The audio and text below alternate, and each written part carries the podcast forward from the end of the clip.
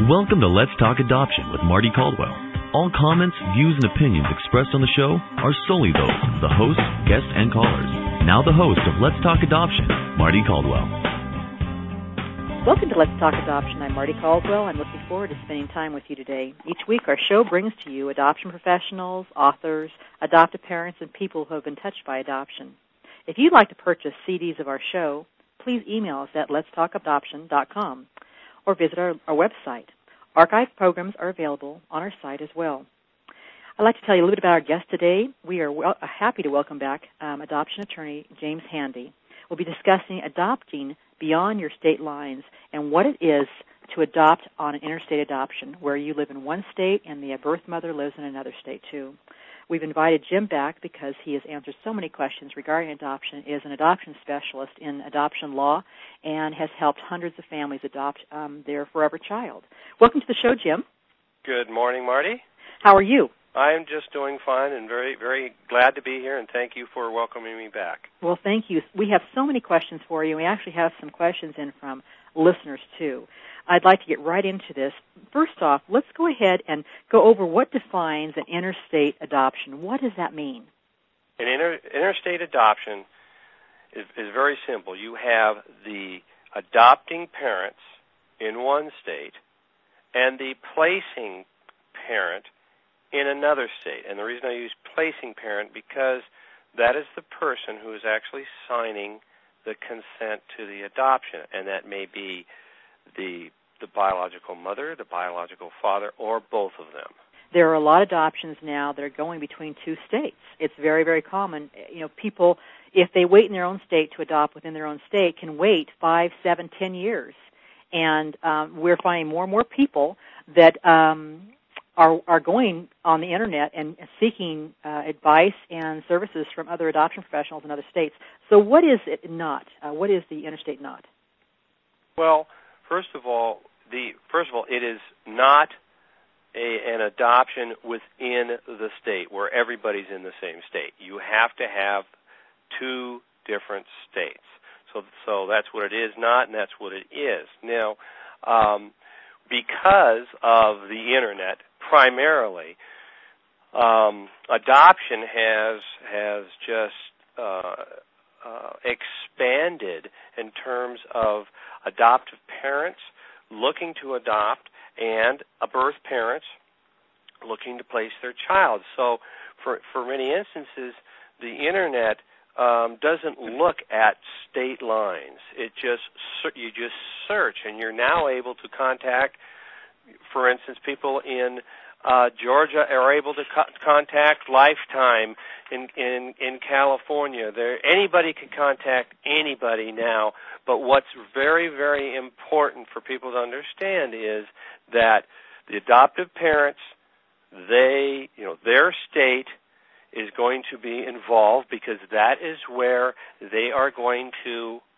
Um, uh, the child is going to reside. That is also where they're going to reside and then you're going to have where is the child and where are the where are the placing parents from.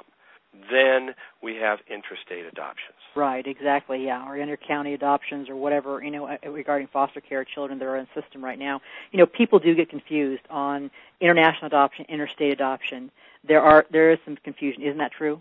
Well, yes, it, there there is, and the interstate the interstate process involves the Interstate Compact on the Placement of Children. This is a uh, a federal act that has been um, codified into each state's laws, and the Interstate Compact governs adoptions between two states, and and their responsibility is to make sure that the laws of each state, that of the placing parent and that of the adoptive parents have been met. And the child cannot leave the its biological parent state and go into the adoptive parent state until we have the interstate compact's approval from the respective states. And this is what I tell people too: is that you until you get that clearance, it's you know in simple terms, uh, they want to be sure you're not kidnapping this child across state lines. Um, because there are so many child abduction type things, and I know that's stretching it a bit, but they want to be sure that this child stra- going across state lines legally because it's not your child. That is, that is correct. And you, as an adoptive parent, also want to make sure that everything has been done legally because you don't want later, whether it's a week, four months, two years, you don't want anything to unravel. You've given your love to this child, brought this child in your home as you, as as you build your family, and it's devastating to the adoptive parents if something is not done correctly and legal. And of course, it is it is it is um, uh, extremely harmful for the child to be placed in somebody's home who's giving them all this love and attention, and then suddenly um, they're gone. Have to be taken away from exactly. And, and you know what? I'm going to actually have you share a story later on in the program about um, a few because I know you and I both have um, more stories about interstate compact or adoptive families that fouled it up than we have fingers to count them on. So I yeah. want to share that later on. Have you share a story with that too? But you know, some families think, you know, I don't know who. Um, explain who does this paperwork because I know some families feel they can do the interstate compact work themselves, and it, I feel it's like doing their own brain surgery. You know, I would never consider myself um, capable of doing my own interstate paperwork um, even though I'm an adoption professional, because I'm not a lawyer and I don't want to foul up my adoption. But you still have families that come forth and feel they can save money if they try to do this. Let's go ahead and, and share what who does the work and what's involved in it. Okay. Well, first of all, every state has their requirements for an adoption. And so you so adoptive parents we ha- you know we have to look at what is the adoptive parent state and what are the laws of that state. Then we have to look at the other state, the the placing parent state, and say what what are those adoption laws and what are their requirements. Now, when now a general rule in an interstate adoption is the laws of the adoptive parent state control the adoption. That's the general rule. Then we look at the placing parent state to see if that state's going to require something in addition to the adoptive parent state. Such as uh, maybe uh, federal fingerprints, right? Well, yes, we're looking at the every everybody has each state requires a home study of the adoptive parents. Mm-hmm. And this includes FBI clearances, Department of Justice clearance, and also the child abuse index clearance. And there are, and then of course there, that is just one section of the home study. But every state requires that, and every state's requirements um, are a little bit different. So as an adoptive parent, you're going to have to make sure that your home study meets your state's requirements. And unfortunately, I have found that that there are some uh, people out there who say they do home studies, and these home studies do not meet the requirements of their own state. So it's extremely important when they start to to know that that they have a home study from an approved, um, licensed person or adoption agency, and in some instances, governmental agency um, for their own state. Because so, not just because the person's a social worker. I remember a story of a family that was in, in, in Mississippi, and um, they had met a gal from the state that said, "Oh, I can do your home study," and they said, "Okay," and they were going to save about five hundred dollars. And so when they came out to California, um, uh, ICPC looked at their home study paperwork and said this is not a uh, appropriate home study. It, it's not compliant with what we need. And each family member, the husband had to fly back and complete the home study, while the wife stayed in California with the baby. And then when he flew back, she flew back to finish it. And I'll tell you what, it cost them thousands of dollars because they wanted to save 500 bucks instead of taking the recommendations um, from someone that does that. And and actually, that's it starts from working with really good adoption professionals, whether it's attorney agencies, uh, facilitators that work in conjunction with an agency or, or attorney, but really making sure that that um, home study provider is a licensed social worker that can do a home study for interstate adoption, or an agency that is qualified to do that too. Don't you? Oh, I, I, I agree. I agree fully, and I, and where you start on any adoption is is putting together like I, I like to say your your your adoption professional team is a, each one is a piece of of the puzzle all very important. So you need to surround yourself with competent adoption attorneys that that uh, the uh, the adoption attorney the uh, the the person or agency that's providing the home study the, the adoption facilitator who's locating the uh, the the your child. These are all very important, and you have to to look at each one and feel comfortable with each one. Because, as you know, I've said many times, uh, Mardie, this is the most important decision in your life, and you have to be comfortable. And I say at a gut level, comfortable with each piece of the puzzle that is your team. And if you're if you're not, then you need to ask questions to either resolve that that feeling that that feeling that you have that you don't like, or you find somebody else to fill that part. I believe so too. And you know, it's really important because there are some states that don't allow facilitators by law, and there are some that are agency-only states that um, that restrict um, attorneys from doing independent adoptions. And people really know, need to know their state laws. But I also find that many times they'll speak to one adoption professional or just even um, an attorney that may may do uh, family law and really doesn't have any idea what the adoption laws are, and they send them in the wrong direction. And I really feel that it's important that people, and I'm, I'm sure you agree, that they work with, uh, if they're going to work with an attorney, that they do adoption law 90% of their time and not doing probate or real estate law or anything else because you want someone that really knows the adoption laws and has a relationship with that interstate compact office and it's not going to cost you more money or heartache in the long run. Well, and and, and they also, and, and you touched on it. They need to, uh, when they are looking for an attorney, is they need to find out what that attorney's experience is in interstate adoptions, uh, how many they've done, uh, what states they've worked with. Mm-hmm. Um, it is absolutely critical. It makes, for, um, for instance, my job that much more difficult when I when I'm you know when we have a placing parent here in California, mm-hmm.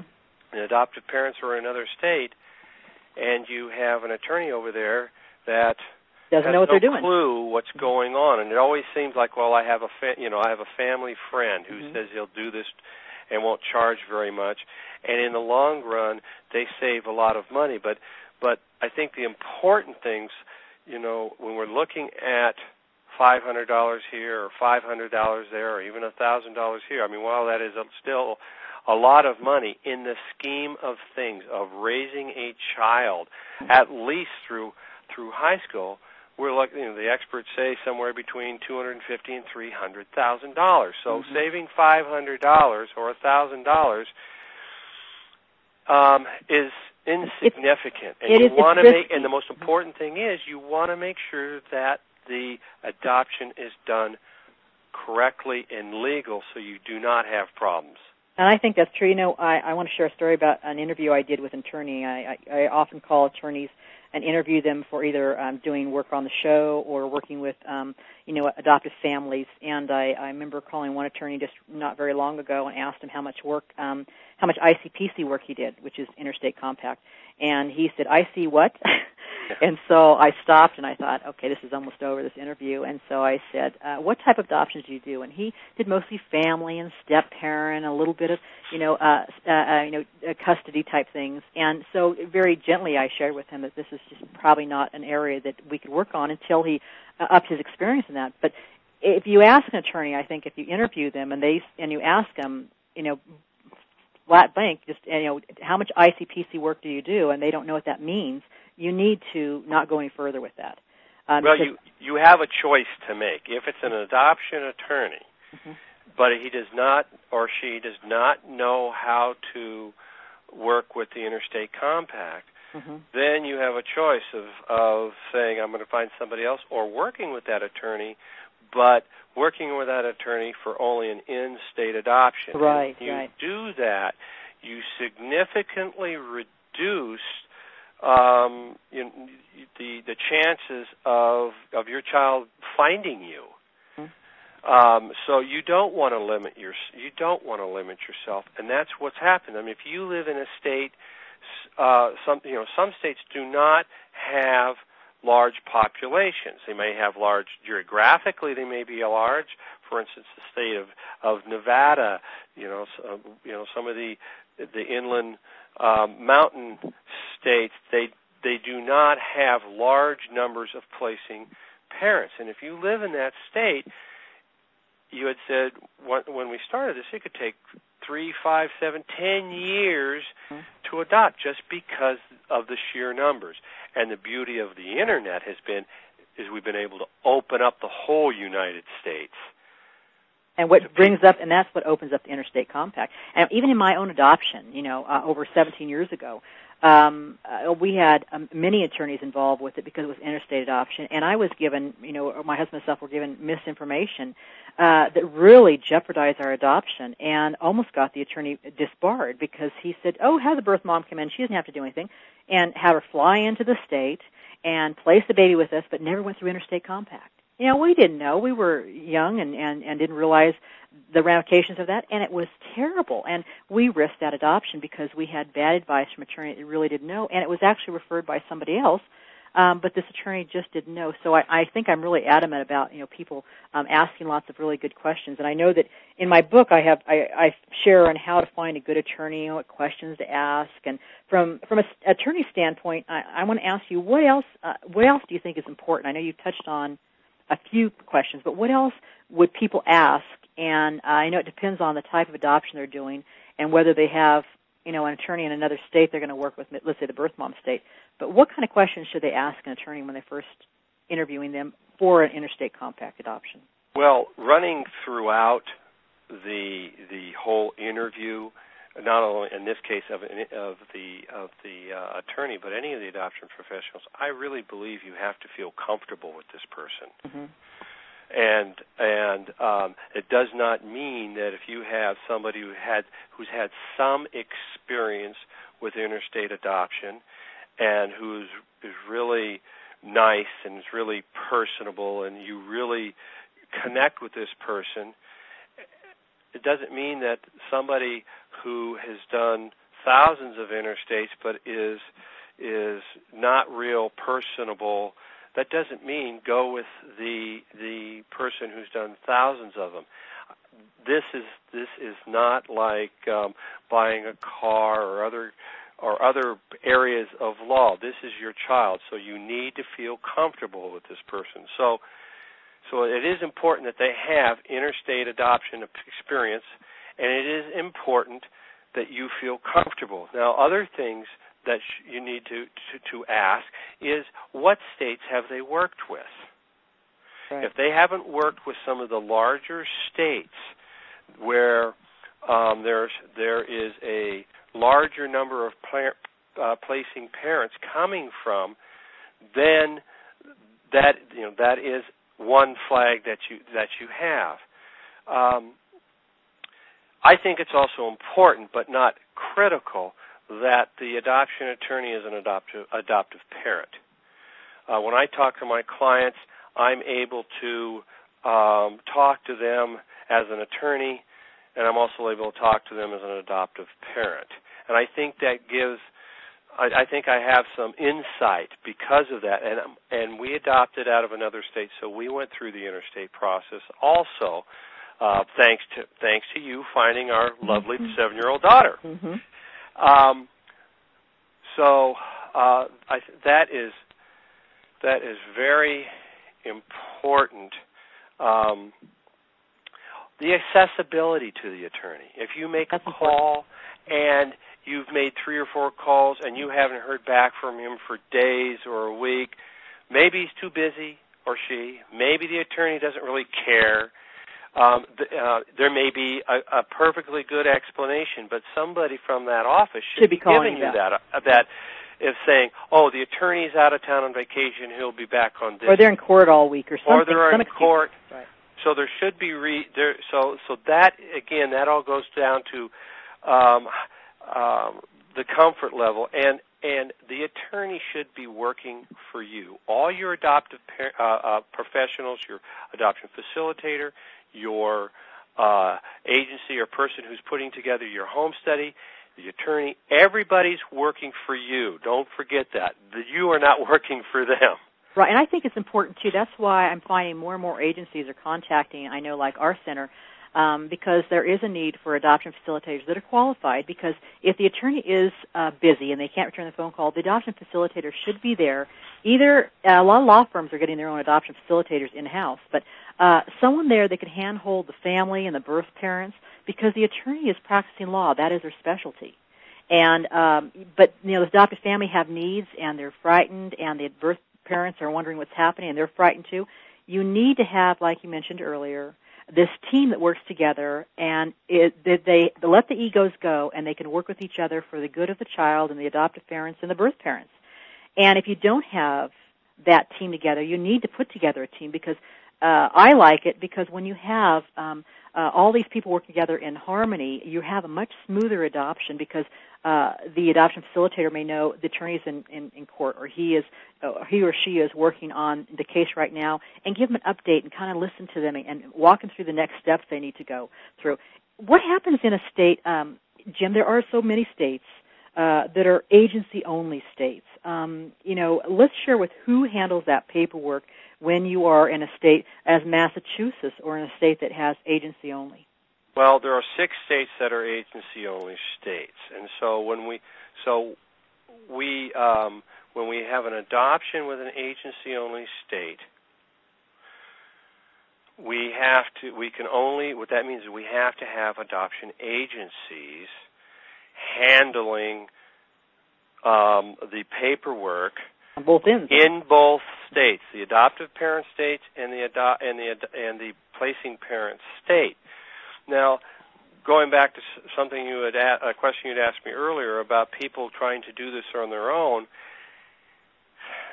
That um, it's difficult to know whether or not you actually need an agency. For instance, you um, if you have a uh, adoptive parents in a state that allows independent, which is private adoptions, direct placement, um, with a state that has agency only, that's the agency only state may say, fine, we're just you just go ahead and use your state's laws. You don't have to use ours. Therefore, it's not going to be an agency adoption. Mm-hmm. There are a lot of intricacies. There are, and you know, it really changes. But how do you know? Listen, you talked about six states, and I want to make sure we get this in. How do people know if they're an agency-only state? What we're talking about? Which states do you have down as far as agencies? Let's share that with the, the, the listeners too. We've got Massachusetts. Um, we've got is Colorado. Colorado, mm-hmm. Wisconsin, mm-hmm. Delaware. Mm-hmm Florida. Mm-hmm. Florida's a kind of a, a, a between, uh, interesting yeah. state to work with. Um, they kind of they seem to go back a little bit back and forth, but mm-hmm. primarily, just at this point you just think of Florida being um, uh, an agency state, and then um, I think it's Arizona, isn't it Arizona? No, I think I think it's Connecticut. Mm-hmm. And and what that basically means is again unfortunately, in these states, and I'd like to see these laws change, that the families in the states are going to probably pay more money for their adoptions because they are required to go through agencies only. Correct. Typically, agency-only states um, can um, anywhere can anywhere to uh, go two to four times the the cost of the independent adoption. We had just had a. Go ahead. I was just saying, just for your information, um, in California, which uh, has both agency and independent adoption, 80% of the adoptions in California are independent. Mm-hmm. Which is, you know, and as many states that are. We just had a question just came in from a listener too it, that says, um, "Does this limit um, the families to birth moms only in their state?" You know, I, I I'd say no. I mean, they can no, it does. It doesn't limit you. You have two different what is limiting? Only if you know if you're an agency only state, yeah. Pardon? The cost will be limiting. Mm-hmm. You either have the choice of doing an independent adoption or an agency adoption, or if you're in one of those six states, you only can do an agency adoption. and so it's and and really the the the prime the primary difference in the two really is is cost. You still have to have an attorney. Attorney has to file the legal work in your court, county courts, and and there's a whole series of of things at the attorney. So you you don't get rid of us. Well, you're so funny. You know, I was going to say. So this is important to repeat again. Even if you're an agency-only state, there still is a role the attorney plays in conjunction with the adoption agency to do the termination of birth parent rights. Is that correct? Correct. And uh, do they do the ICPC work too, or is that up no? to that that the generally that's just handled by the agencies, Mhm. but the attorney will do the termination of parental rights. They'll also they'll file the adoption petition, and um, they will coordinate with the agency on on obtaining some information, and uh, then they will they will set the final hearing date. Um, and depending on what state it is, there will be additional uh, legal documents that have to be prepared for that uh, for the finalization date. And and are they able to pick then what? And we talked about some guidelines. You said general rule, and so when I said general rule, I know there's some exceptions there. Uh, there are times when we're looking at the receiving state, which is the adoptive family state, and the sending state, which is the birth family state, um, and we're looking at both laws. Are there times when the family can uh, choose uh, the other state's laws to complete the adoption? Well, first of all, there are the some state. there are some states hmm that th- their that their interstate requirement is you use the laws of the birth mother state. Ah. Montana is one of those. hmm hmm So if you live in Montana and birth mother's in another state, you're going to be using the laws of the birth mother state. But if you're in another state and you have a birth mother in Montana, Montana requires again use birth mother state, so we have to use Montana's paperwork, Hmm. which means you use your own states hmm and then you also have to do in addition to that Montana's requirements. That's just an that's an example, but there are some other states that have what we call cho- our choice of law states. Oklahoma and Pennsylvania are two st- states that allow you to use either the adoptive parent state or the birth mother's or placing parent states. And that's. Pennsylvania and um, Pennsylvania and Oklahoma, Oklahoma. are 2 Mhm. And so you just have to look at the situation hmm and and, and possibly even the county that you reside in because um, they some vary by counties. county. Mhm. Pardon me. They they vary so much by county. You're right. Well, they vary. I mean, the um, the each county may may be more difficult for an adoption, um, just depending upon who the judge is. Some may be more friendly than others. So, so as you can see, there's a lot of things you have to look at to decide um, what to do. and- on what to do, and this all goes back to whether or not you want to do this yourself. It's it's I won't say it's impossible, but um, um, It's it's, nearly impossible. Yeah, and you need a good adoption attorney. Jim, we're going to take a quick break. When we come back here, um, Mr. Handy, Mr. Jim Handy, uh, adoption attorney, is going to go share more with us about interstate adoption. Don't touch that mouse. Be right back.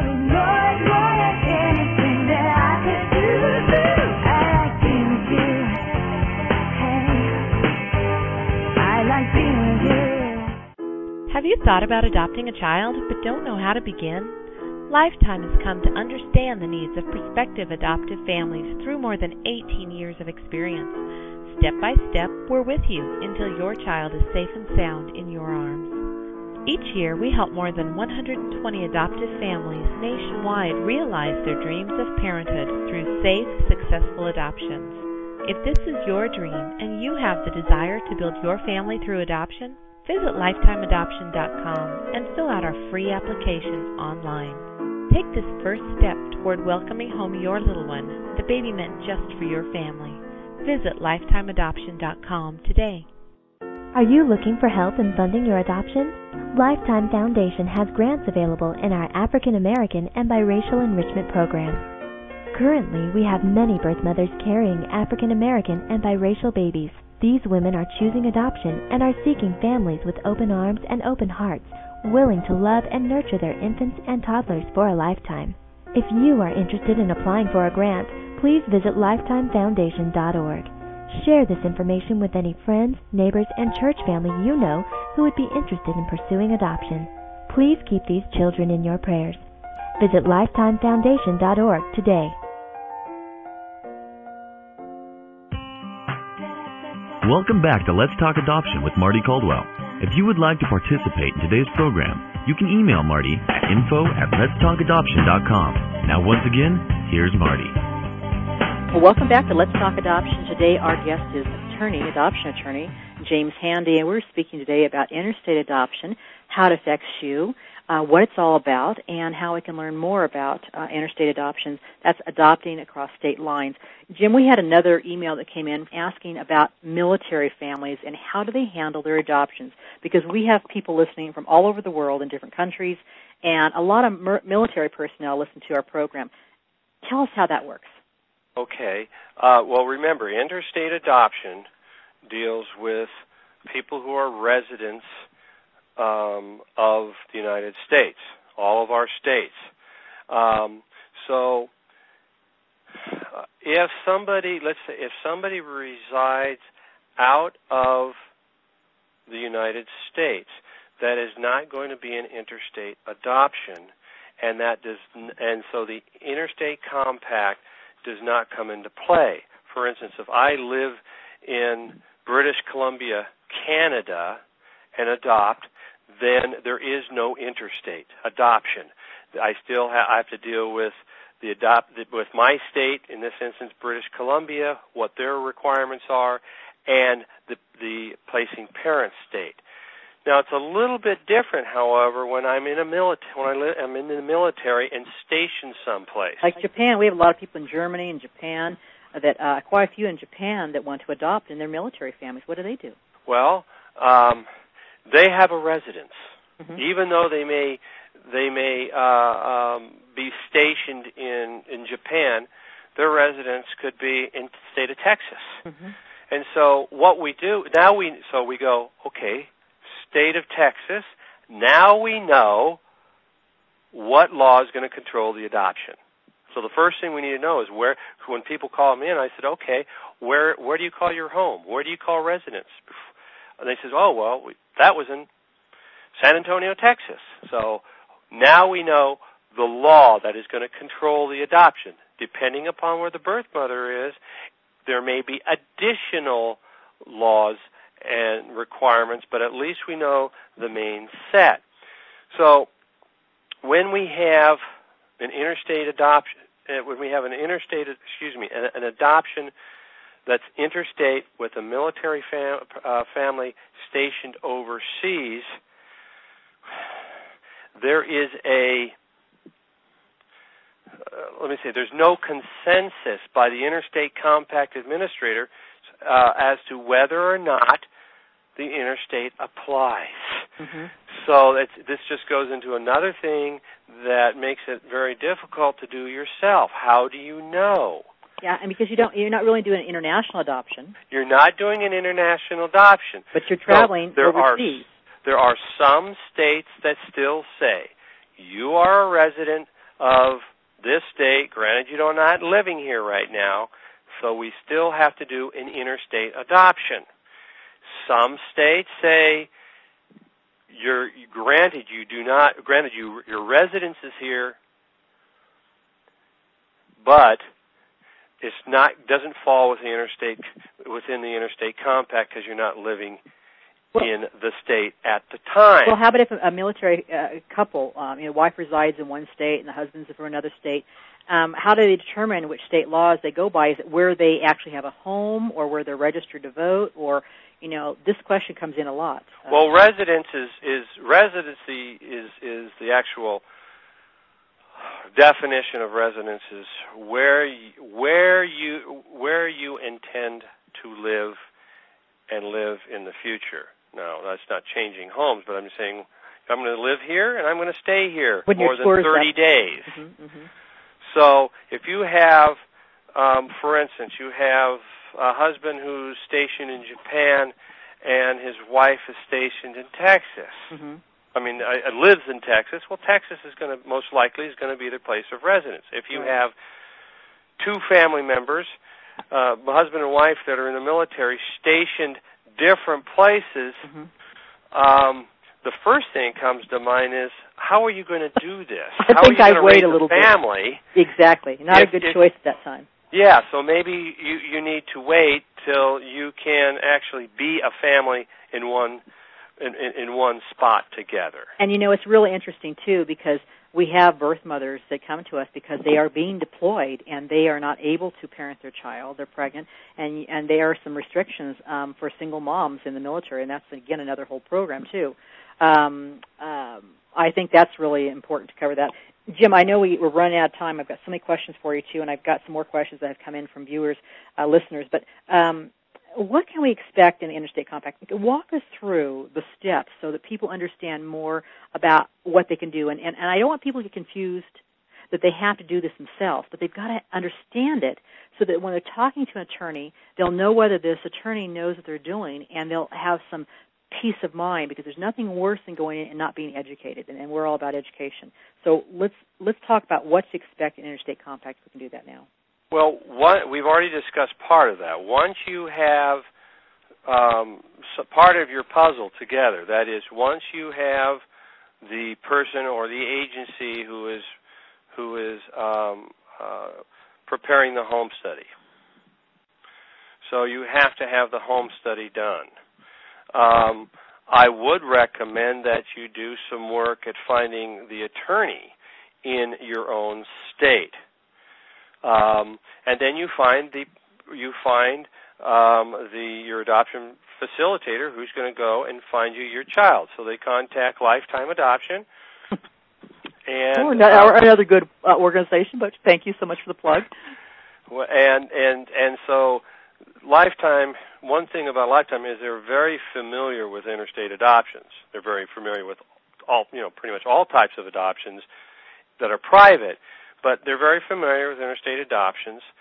So so there's there's a great resource right there as as, as to letting a person know um, you know what to expect what do they need to do to get ready for an interstate adoption. But once there has been a match once the birth parents and the adoptive parents have come together and agreed to move forward to and to have that child placed whether the child's already been born or the mother is pregnant with that adoptive parents so depending upon if it's if the, the mother is pregnant you know depending upon her due date you may have a little bit more time to to get things together. One is is you you're going to need an attorney in the birth parent state. And sometimes you you have time to plan for this, and other times, as you know, uh, you get the phone call from the hospital, and you've got to be able to move within a few hours. That's true. Well, the one thing is is if you get a call from a birth mother in another state who wants to place their baby with you, and you do not have um, um, We're home study to a home study, hmm you're not going anywhere. Yeah, and, It's and, not, and, and and it isn't going to work.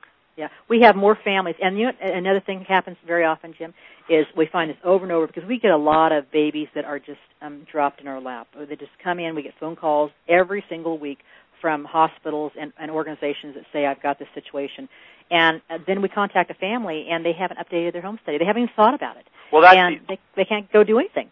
That's the other thing is is is not only do you have to have the home study done to begin with and it's valid, but you've got to keep it valid. And a the general a general rule on that is after one year it needs to be updated. Right. Now, every, again, every state's laws are different.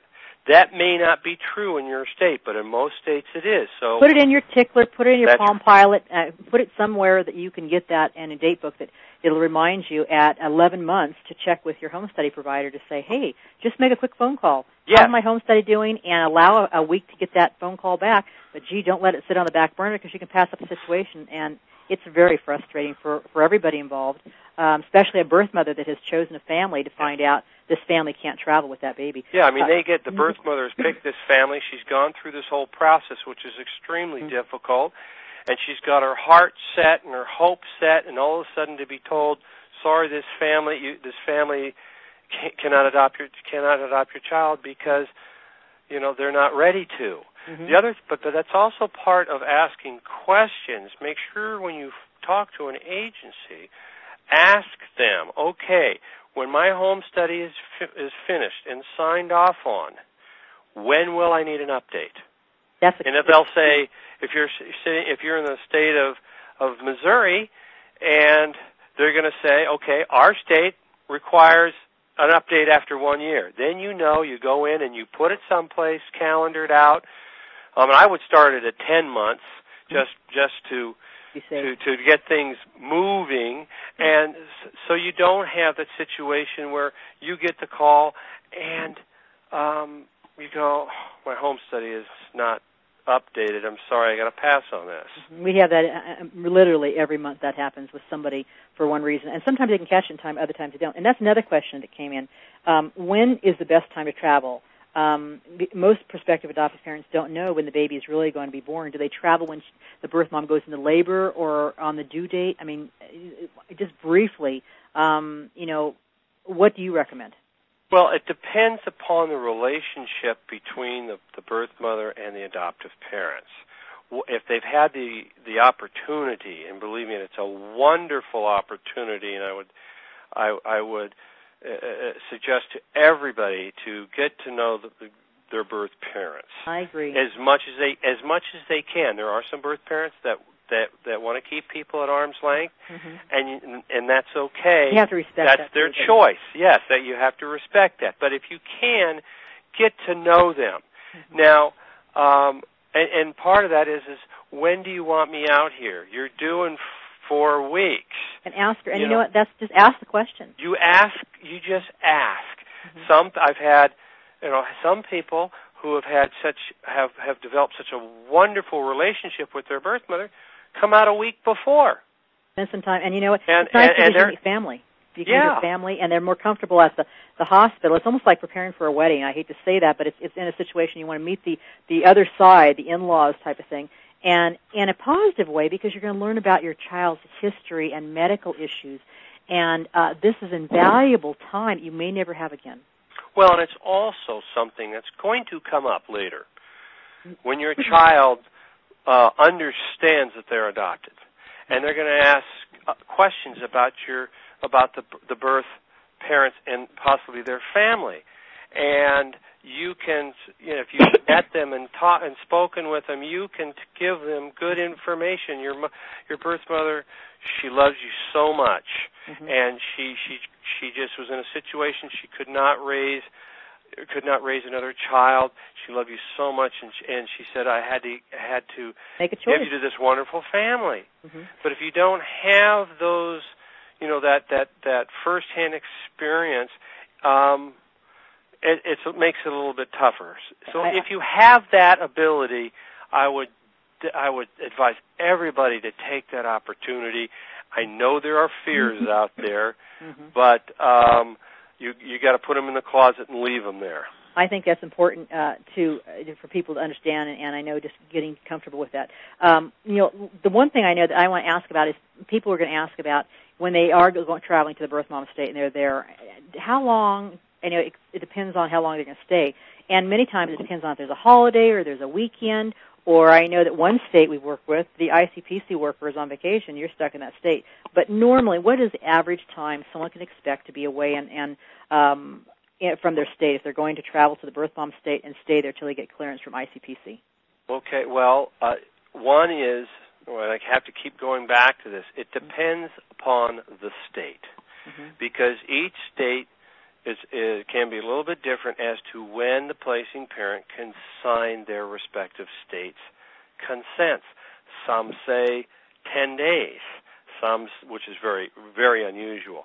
Some 48 hours, some 72 hours. Some can be upon discharge from the hospital if some other uh, factors have been met. So it, it's going to be different depending upon where you live. But once once the the uh, paperwork is signed, and say let's, let's for instance, um, Texas, Texas, 48 hours after birth, that's the earliest the, the placing parents can sign. That's great. And that's, isn't that law that's changed in, recently in the last couple of years? Uh, the Texas law? Mm-hmm. Um, I think it's been that way for a little while. Has it been? Because Yeah. I mean, they have some great laws, as, as does Washington State, and a lot of states are getting better with their their time frame too. Yes. Um, so so let's for this example, so you have 48 hours. Now, once the paperwork is signed, I tell people 4 to 5 business days Mhm. to get the clearance from both states.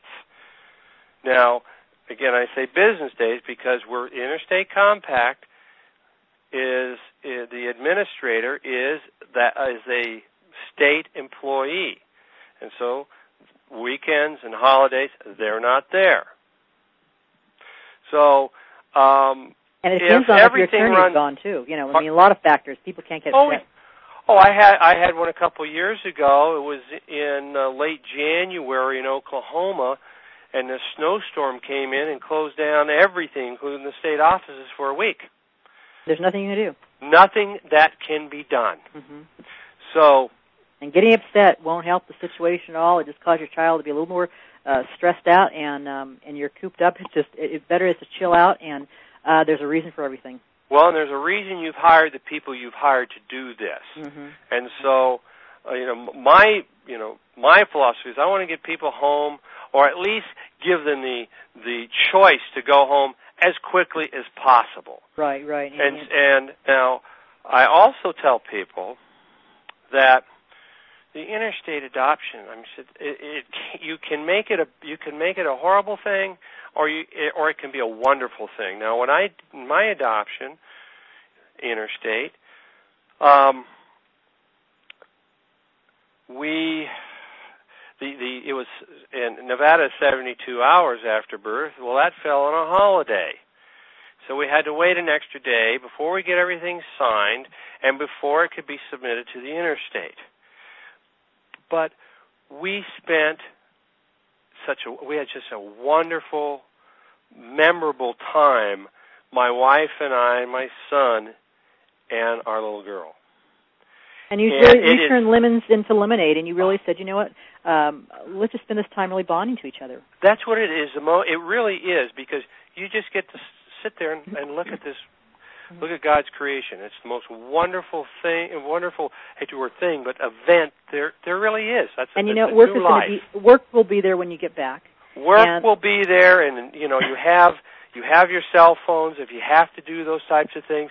But enjoy this time because when you get home, it's going to be revolving door. You're going to have so many people wanting to see the new baby and congratulate you and do all this. All your relatives from all over the place, maybe some relatives you never even knew you had, going to show up, and you're going to be beat. And mm-hmm. and you're going to look back at those maybe those few extra days you had to stay in this other state and go, boy, that was really relaxing. and you won't even know that's true. Then we had one family I know personally that that basically stubbed their nose to ICPC and said, you know, we're going to go home and there's nothing you can do. And you know, they ended up having to return that child uh, six months later, and because they did not follow the rules of that state, and that really ticked off the ICPC and the courts. if you are in violation of the interstate, then the interstate has the power to tell you to start again, that all the paperwork is null and void. That's a nightmare. And so if that is if that is what has happened is is you got a child, you may have thought that it was an irrevocable consent that the birth parents could not change their mind.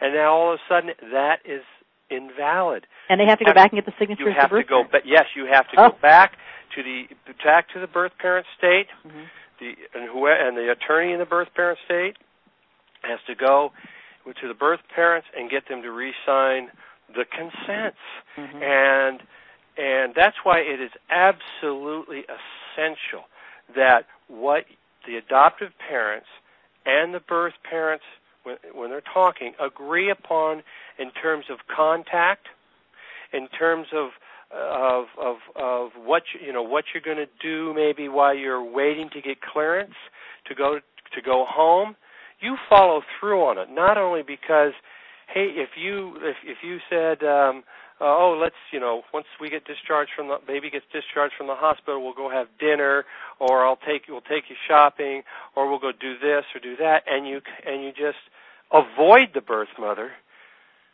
it's it's one, it's not good for her. It's not good for but, you either. Everything goes around, comes around. So I mean, it I really, does. So you, you come honest. back, and she's going. I don't like these people. These people mm-hmm. did not follow through on the simple things. I can't trust them. I can't trust them to even be a loving, caring. Mm-hmm. And I have uh, had, I have, parents. You know, the one of the stories I have, and I'll briefly go on because I've got a couple more questions for you, Jim, is that uh, we do have, you know, I, I've had this situation happen where a birth mother was upset with the adopted parents, that happened. The birth, the adoptive parents came back and said we have to get other signatures, and the birth mom said, you know what? Find another family for this child. Yeah. And after pleading, saying, you know, gosh, the baby's been there, bonding, everything, she says, no, this is my baby. I don't want this family. They haven't been honest. They're not going to be. And I'll tell you, I don't think people should get involved with adoption unless they can be honest themselves, birth parents, and their children. I am adamant about that, and I really get my soapbox because it all comes down to honesty. And if you're not honest now, you're not going to be honest later on, and you're going to teach your child that deception is good, and that's not true. That's right. And I think it's really bad. And we're dealing. We're also dealing with adoption here, and, and it would be it, it would could be very easy to deceive your child, not to let your child know that that, that they're adopted. Well, that'll get your what child could be worse? in the future. Yeah, you know, nothing. I can imagine, you know, few things worse mm-hmm. than you know, being 15 and 16 years old and finding out I'm adopted. Mm-hmm. Um, maybe finding in a, some adoption adoption decree in the in the paperwork I was looking through in my my dad's desk or something. Mm-hmm. And and and here I am going, I'm adopted. What else haven't they told me? What have yeah. they what have they withheld? What have they deceived me all my life about? Yeah. Hey Jim, I've got two questions for you I want to ask okay. you too briefly, um, because we're, I know we're getting ready to go into the mailbag here, but I want to get these questions out. Through this whole process we've been talking about, is this something people should be fearful of? I mean, we, we were talking a lot about things here, um, new words and terminology that people may not be familiar with. Is this something that people should be fearful of? No, and and I really don't have to go any more than that.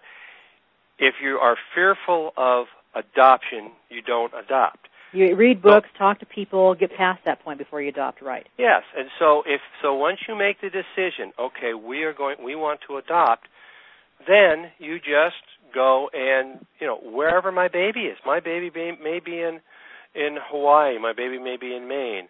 My baby. Um, I mean, you may have somebody who would say, you know, I don't want a, any baby from the South. I only want a West Coast baby. it's so funny. Yeah, I know that one, Jim. We won't even go there. That's an inside story. But but I think that you know people need to realize there are children to adopt. There are good adoption professionals, but you've got to have the tools. What last tips can you give, um, Jim, to our listeners regarding interstate compact, uh, regarding you know uh, going through adoption? Well, first you have to um, trust in the people you surrounded yourself and listen to them. Very important. Don't play lip service. Listen to what they have to say. Ask questions. And I've had people who who've been in my office, and a week later, or even the next day, they'll ask me a question that I fully went over. It's a lot of information. Right. Get it in writing. Write. Make take notes. Read books.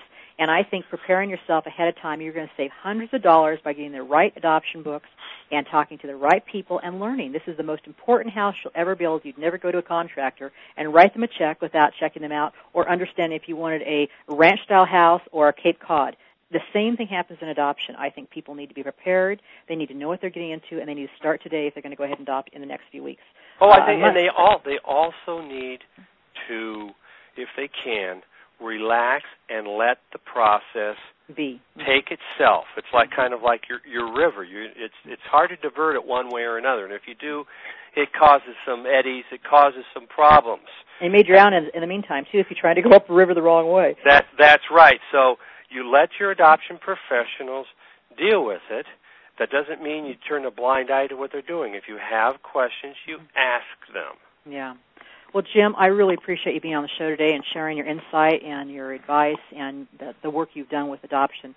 Thank you so very much. And anybody interested in um, speaking to you, could you go ahead and give us your website and maybe a phone number they can they can contact you with? Sure. Our website is info at littleangeladoptions.com. The S is at the end of adoption. And a phone number is 916 941 8120. And, and as you know, Mardie, um, uh, I don't charge for consultation fees. I think it's important that everybody has the information. It's an informed decision that you're making, the most important decision that you can make. And I know that that I have, for instance, that lifetime adoptions can. I mean, they, they have birth mothers from all over the United States um, they call call in, and I will a- answer their questions for them. They may be placing, they may not. They may place with somebody in my state, they may not. And I also have adoptive parents that do that too, and of which I can give referrals to to other professionals in their state. So and we really um, appreciate that because that's very helpful for people too. So I really appreciate your time, Jim. Thank you so much. And if anybody has missed the address or anything, just contact us at info at letstalkadoption.com and we'll forward that over to Mr. Handy or send you his information too. Thanks again for being on the show, Jim. Now on to our adoption mailbag. Each week we'll answer your questions emailed to us from our listeners. You can submit your questions by emailing info at letstalkadoption.com and we'll answer your questions on the air. Today Kim is here to share some questions from our adoption mailbag. Welcome to the show, Kim. What do you have for us today? Well, let's see. Our first question is from Fran in Ohio, who asks a question regarding our show on older parent adoption. Mm-hmm. Um, she asks, why can't you accept the facts of biology? The prime time for conception is between 18 and 30. Why do you believe that if you want a child after 40, you're entitled to one? Well, Fran, I, I know I I understand what you're asking, and I'll tell you what. As a, an infertility patient, it is very, very difficult to time when we could get pregnant.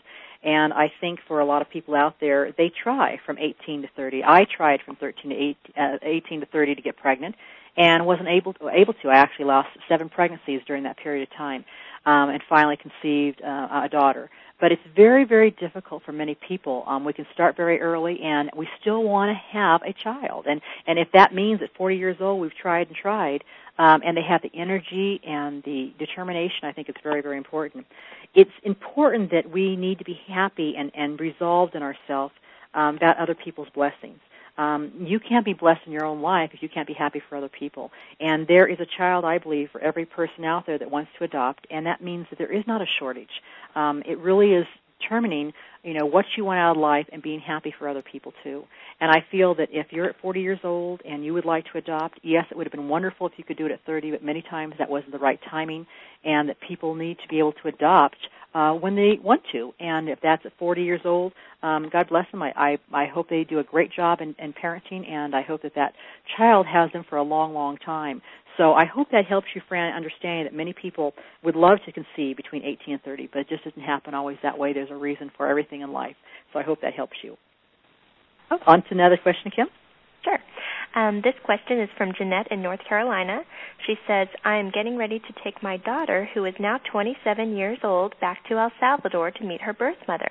We are so overwhelmed with emotions right now. I want to thank her birth mother for the wonderful gift she gave me. Do you have any suggestions as to what we could bring that would express our gratitude? Well, I think the first thing I would do, Jeanette, is is I uh, you haven't determined whether or not you told me whether or not the um, birth mother speaks English, and and I'm assuming she does not. And if so, I would have a letter translated. I've done that before too. Write out your feelings and thoughts to this birth mother and have it translated into Spanish for her. Very important that she has this as a treasury. And then I would take her a small little gift basket, something you can take over state line without a problem, country line uh, without a problem at all. It's important that she knows too that you have been a gift to her child and vice versa, and that the birth mom is a gift. Um, so um, I would, at this point, uh, encourage you to have a letter there to give, and then also speak to your daughter on what she, her expectations are and what she'd like to do too, because it might be nice to have her um, provide a gift to her birth mother at that time. Um, expect the unexpected. Take lots of pictures. Take batteries um, for your camera, and uh, make this an event that she can have in her scrapbook forever. So I wish you the very best, and I hope you'll let us know how your trip goes too in your reunion. And I think we have time for one more. Okay, great. Our next question is from a listener who wants to know um, how old is too old to adopt? Well, you know, very much like what we had just answered with our question. It really depends. Uh, depends. Mardie. Yeah, I'm going to start again. Do you want to do the the number five instead? Yes, I'll go ahead and do that. Okay, so I think we have time for one more question. I think we have time for one more question. Bailey in Oregon asks, My mom is a single parent, and we were talking last night, and we have a question. Since my mom is a single parent, can she become a foster parent? We would really like to adopt a child over the age of 10. Is it okay for my mom to adopt a child since she is a single parent? Well, Bailey, I think um, if your mom's single and she wants to adopt and she has the resources and time, and um, she has family support. Um, single parents do adopt. It's very important, as with any uh, child, needs a mom and dad figure in their life, and it's always best if there's a mom and dad in the family. But often, single parents have larger extended families and other family members that can actually be surrogate um, uh, parents for them. Um, so you really have to look at that, and this is going to be a decision for your mom. But it's really good that you're excited about accepting another uh, child into your family, and I think it's always wonderful when a child can grow up with siblings. Um, that's important for people that are considering a second adoption. Um, you don't want to have your child alone when you go and your child is left in life, uh, even if they're married or not. It's important. Siblings are important to a family, and I think it's important that if you adopt one child, you adopt another one um, whenever possible. So I would say your mom needs to work with someone that um, can uh, work with single parents and be successful. And I'm really glad you sent us this question, Bailey. Thank you so much. Well, that's it for this week's mailbag. Thank you, Kim, and I appreciate your assistance. Our show is broadcast every Tuesday at 8 a.m. Pacific and 11 a.m. Eastern. Our show and guest information is listed on our site at letstalkadoption.com. Please sign up for our free newsletter and our Let's Talk Adoption reminder email. Visit our site for information on how to purchase CDs of previous shows or to listen to archive shows. Thank you for joining us during this last hour. I hope you found the show to be informative and helpful. Until next week, this is Mardie Caldwell. Let's Talk Adoption. God bless you. Have a great week. We'll see you next week.